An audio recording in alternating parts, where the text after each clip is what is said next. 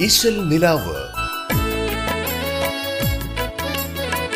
മലബാറിന്റെ സ്വന്തം ഇശലുകളുടെ ചരിത്ര കഥകളുമായി ഇശൽ നിലാവ്.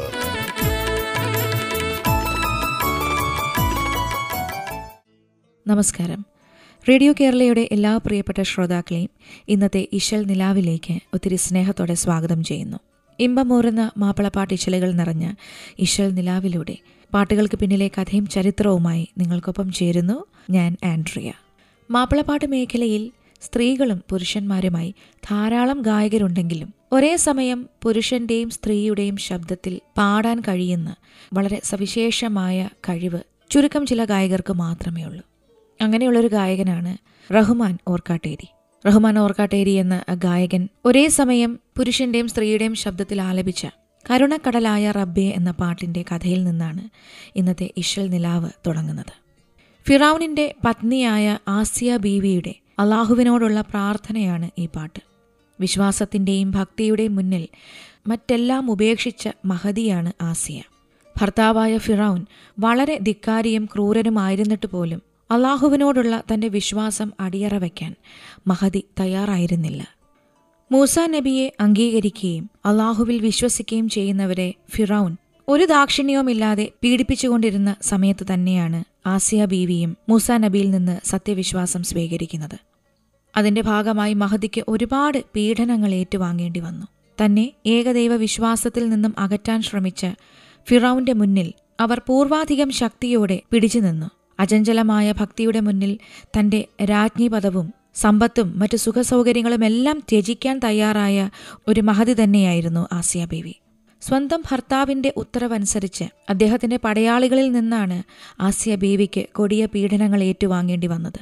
ചുട്ടുപൊള്ളുന്ന മണലിൽ കിടത്തിയും കൈകളിലും കാലുകളിലും ആണികൾ തറച്ചുകൊണ്ടും ചാട്ടവാറിന് അടിച്ചുകൊണ്ടുമൊക്കെ അവർ നിരന്തരം ആസിയയെ പീഡിപ്പിച്ചുകൊണ്ടേയിരുന്നു. ഒടുവിൽ സത്യവിശ്വാസത്തിന്റെ പേരിൽ ആസിയ ബീവി രക്തസാക്ഷിത്വം വരിച്ചു.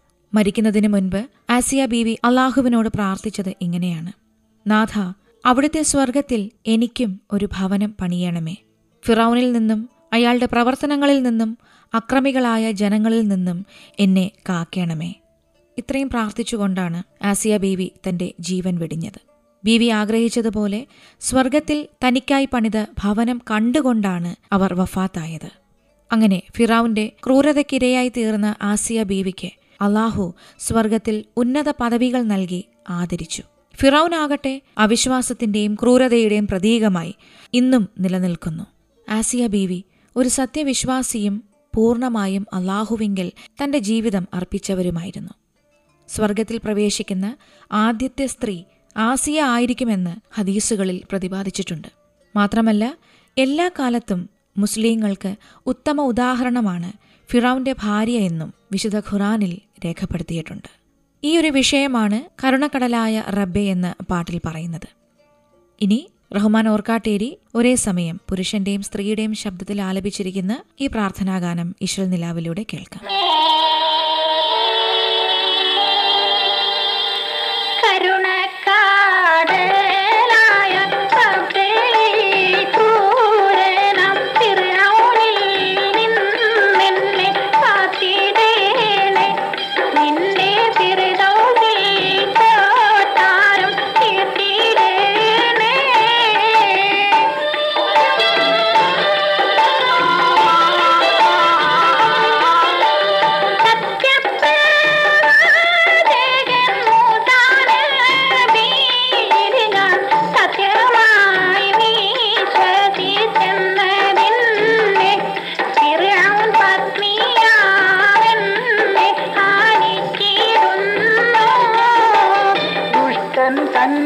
കൈയാലെ ആണിയേടു സദാ കഷ്ടമാവിക്കടുത്ത് ചെന്നു.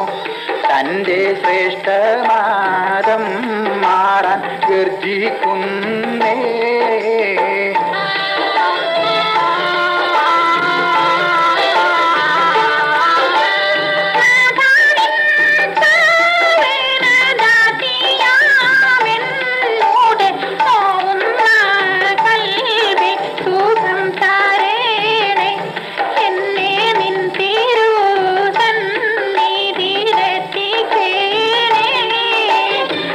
ലക്ഷങ്ങളെ കൊന്ന ദുഷ്ടൻ പരോവയ ലക്ഷണമോത്ത ശരീരം തന്നിൽ ആണി ലക്ഷം തേച്ചാതെ അടിച്ചിര ജീവൻ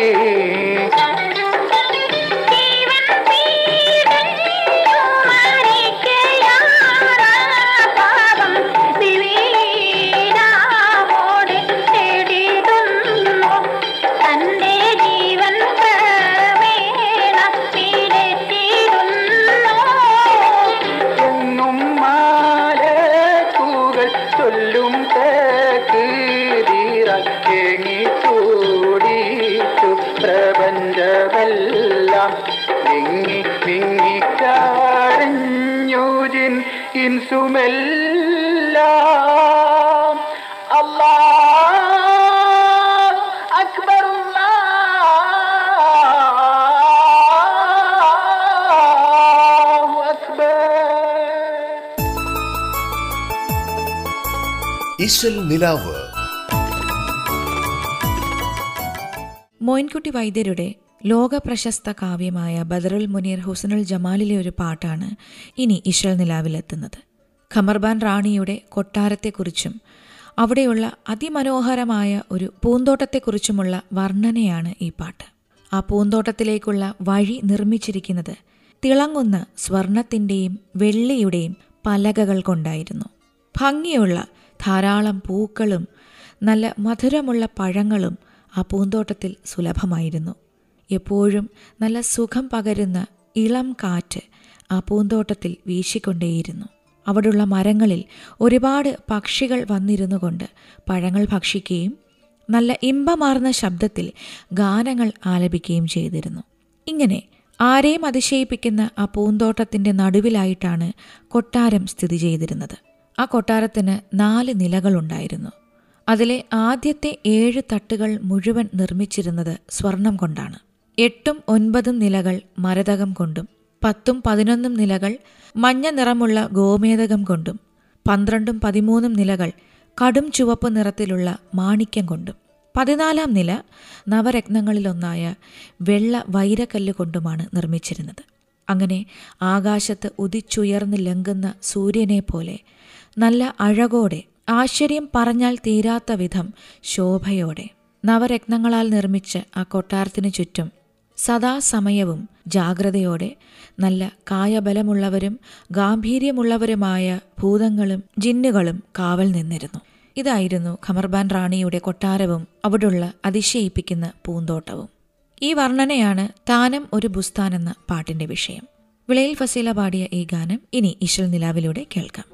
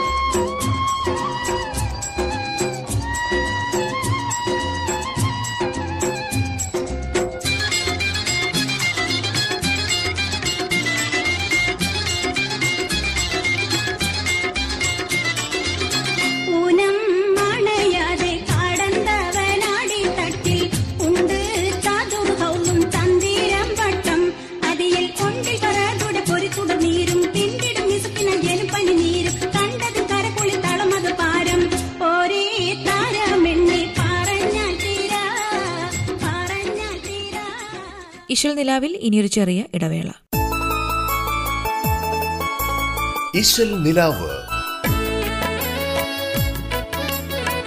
മലബാറിന്റെ സ്വന്തം ഇശലുകളുടെ ചരിത്ര കഥകളുമായി ഇശൽ നിലാവ്.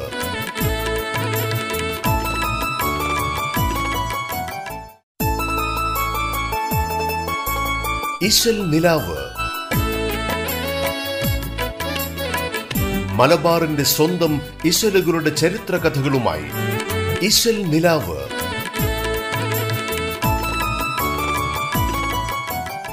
ഒരിക്കൽ കൂടി തിരിച്ചു വരാം ഇശൽ നിലാവിലേക്ക്. അന്ത്യനാളിന്റെ ഭീകരതയെ വർണിക്കുന്ന ഒരു കാവ്യമാണ് നസിയത്തുമാല. ക്രിസ്തുവർഷം ആയിരത്തി അറുന്നൂറ്റി നാൽപ്പത്തി മൂന്നിലാണ് ഇതിന്റെ രചന നടന്നിരിക്കുന്നത്. വളരെ ലളിതമായ ഭാഷയിലാണ് നസിയത്തുമാല പൊന്നാനി മാലാക്കാന്റെ അകത്ത് കുഞ്ഞിസിദിക്കോയ തങ്ങൾ എഴുതിയിരിക്കുന്നത്. ഇഷൽ ഒപ്പന ചായലിലുള്ള നസിയത്തുമാലയിലെ കുറച്ച് വരികൾ ഇനി പാടാം. പീഡ പീഡയ്ക്കും നാരകളെല്ലാം ബീറ ബീറക്കും ചൂടുകൊണ്ട് പിറകെ സൽസൽ സൽ സമകൾ ഏളിന്നുതിർന്ന് ബീളും ഊടുകൾ ഉണ്ട് ആടവേ നബികളവരവർക്കുൾ നഫസ് മൂലം നീലവിളിക്കും. ആരിമഹർഷിൻ പാദമെത്തി മുറസലമ്പിയ പീഡ പീഡയ്ക്കും.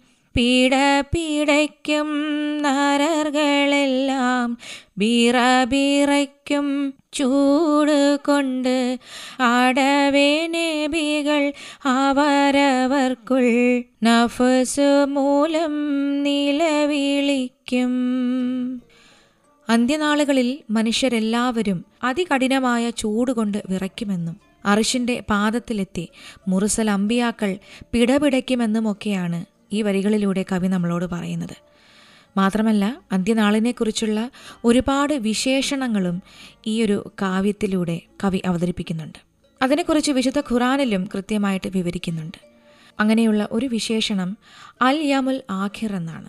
അതായത് ഇഹലോകത്തെ സംവിധാനം അനുസരിച്ചുള്ള ദിവസങ്ങൾ ഇവിടെ അവസാനിക്കുന്നുവെന്നും തുടർന്നിനി അങ്ങോട്ട് പുതിയ ലോകവും പുതിയ കാലവുമൊക്കെ നിലവിൽ വരുന്നു എന്നുമാണ് അൽ യൗമുൽ ആഖിർ എന്നതുകൊണ്ട് അർത്ഥമാക്കുന്നത്. മറ്റൊരു വിശേഷണം നിർണിതമായ ആ സമയം എന്നർത്ഥമുള്ള അസാ എന്നതാണ്. ഈ ലോകത്തിന്റെ അവസാനം കുറിക്കുന്ന സമയം എപ്പോഴെന്നത് അള്ളാഹുവിന് മാത്രം നിശ്ചയമുള്ളൊരു കാര്യമാണ്. എന്നാൽ അത് സംഭവിക്കുമെന്നതിൽ യാതൊരു സംശയവും വേണ്ട.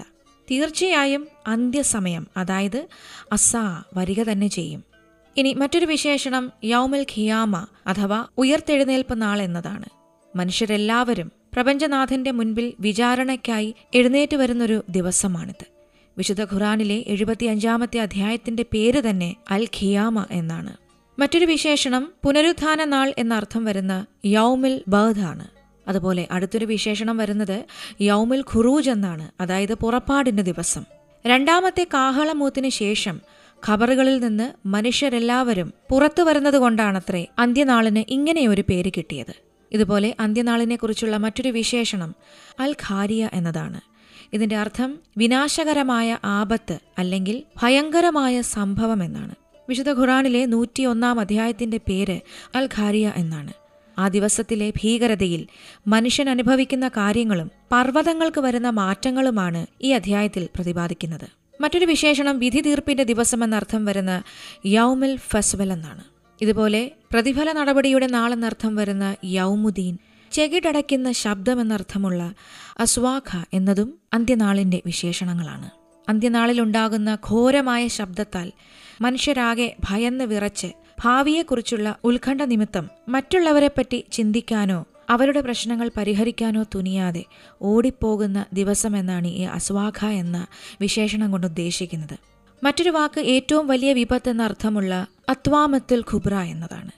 അതുപോലെ തന്നെ നഷ്ടബോധത്തിന്റെ ദിനമെന്നർത്ഥം വരുന്ന യൗമിൽ ഹസ്രത്ത് എന്ന വിശേഷണവും അന്ത്യനാളിനുണ്ട്. അതായത് അവിശ്വാസികളെ സംബന്ധിച്ച് ഈമാൻ സ്വീകരിക്കാത്തതിന്റെ പേരിലും വിശ്വാസികൾക്ക് കർമ്മങ്ങൾ കുറഞ്ഞു പോയതിന്റെ പേരിലും അന്ന് നഷ്ടബോധമുണ്ടാകുമത്രേ. ഇനി അന്ത്യദിനത്തിന് അൽ ഗാഷിയ എന്നൊരു വിശേഷണം കൂടിയുണ്ട്. ഭയവും അമ്പരപ്പും എല്ലാവരെയും മൂടുന്ന ഒരു ദിവസമായതുകൊണ്ടാണ് അന്ത്യദിനത്തിന് അൽ ഗാഷിയ എന്നൊരു വിശേഷണം കൊടുത്തിരിക്കുന്നത്. ശാശ്വതത്വത്തിന്റെ ദിനമെന്നറിയപ്പെടുന്ന യൗമിൽ ഖുലൂദാണ് മറ്റൊരു വിശേഷണം. അതായത് വിശ്വാസികൾ സ്വർഗത്തിലും അവിശ്വാസികൾ നരകത്തിലും ശാശ്വതവാസികളായിരിക്കും. ഇനി കണക്ക് നോക്കുന്ന ദിവസം എന്നർത്ഥം വരുന്ന യൗമിൽ ഹിസാബ് എന്നൊരു വിശേഷണം കൂടി അന്ത്യദിനത്തിനുണ്ട്. അതുപോലെ താക്കീദിന്റെ ദിവസം എന്നർത്ഥം വരുന്ന യൗമിൽ വയീദ് ആസന്നമായ സംഭവത്തിന്റെ ദിവസം എന്നർത്ഥം വരുന്ന യൗമിൽ ആസിഫ പരസ്പരം കണ്ടുമുട്ടുന്ന ദിവസം എന്നർത്ഥം വരുന്ന യൗമുത്തലാഖ്. പരസ്പരം വിളിച്ച് കേഴുന്ന ദിനമെന്നർത്ഥം വരുന്ന യൗമുത്തനാഥ് അതുപോലെ നഷ്ടം വെളിപ്പെടുന്ന ദിവസം എന്നർത്ഥം വരുന്ന യൗമുത്ത് ഗാബുൻ. ഒരു യഥാർത്ഥ സംഭവം എന്നർത്ഥം വരുന്ന അൽ ഹാഖ സംഭവം എന്നർത്ഥം വരുന്ന അൽ വാഖിയ തുടങ്ങിയവയൊക്കെ അന്ത്യനാളിനെക്കുറിച്ചുള്ള വിശേഷണങ്ങളാണ്. ഇതുകൂടാതെ തന്നെ അനേകം വിശേഷണങ്ങളിലൂടെ അന്ത്യദിവസത്തിന്റെ പ്രത്യേകതകളും സ്വഭാവങ്ങളും വിശുദ്ധ ഖുറാനിൽ വിവരിക്കുന്നുണ്ട്. ഇത്രയേറെ നാമങ്ങളും വിശേഷണങ്ങളും ഉണ്ടായി എന്നത് ഈ ദിവസത്തിന്റെ ഗൗരവവും ഭീകരതയും എടുത്തു കാണിക്കുകയാണ് ചെയ്യുന്നതെന്നാണ് നസീദ് മാലയിലൂടെ മാലക്കാണ്ടകത്ത് കുഞ്ഞു സീതിക്കോയ തങ്ങൾ വിവരിച്ചിരിക്കുന്നത്. മുഹീദ്ദീൻ മാലയ്ക്ക് ശേഷം കണ്ടെടുക്കപ്പെട്ട രണ്ടാമത്തെ കൃതി കപ്പപ്പാട്ടും നൂൽമധുഹുമല്ലെന്നും മറിച്ച് കുഞ്ഞു സീതിക്കോയ തങ്ങൾ എഴുതിയ ഈ നസീയത്ത് മാല ആണെന്നുള്ള ശക്തമായ വാദം ഒരു കൂട്ടം ഗവേഷകർക്കിടയിൽ ഇപ്പോഴും നിലനിൽക്കുന്നുണ്ട്. ഇശൽ നിലാവിലൂടെ ഒരു നാൾ അസറായിൽ വരുമെന്ന ഗാനം ഇനി കേൾക്കാം. പാടിയിരിക്കുന്നത് സക്കറിയ ഒരു അസറായിൽ വരും. പിടിച്ചങ്ങ് പോയി മറയും.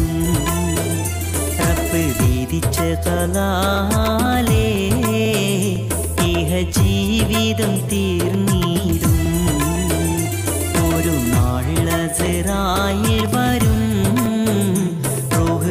പിടിച്ചങ്ങ് പോയി മറയും. റബ്ബ് വിധിച്ച കലാലേ ഇഹ ജീവിതം തീർന്നിടും. ഈ ഗാനത്തിന്റെ വരികൾ എഴുതി സംഗീത സംവിധാനം നിർവഹിച്ചിരിക്കുന്നത് ഷെഫീഖ് കാരാടാണ്. ഇതുപോലെ ചരിത്രവും കഥകളും ഉറങ്ങുന്ന ഇശലുകളുമായി വീണ്ടും അടുത്ത ദിവസം ഇശൽ നിലാവിലൂടെ വരാമെന്ന് പറഞ്ഞുകൊണ്ട് തൽക്കാലം വിടവാങ്ങുന്നു ഞാൻ ആൻഡ്രിയ. ചലനം നിലച്ചെന്നറിയുമ്പോൾ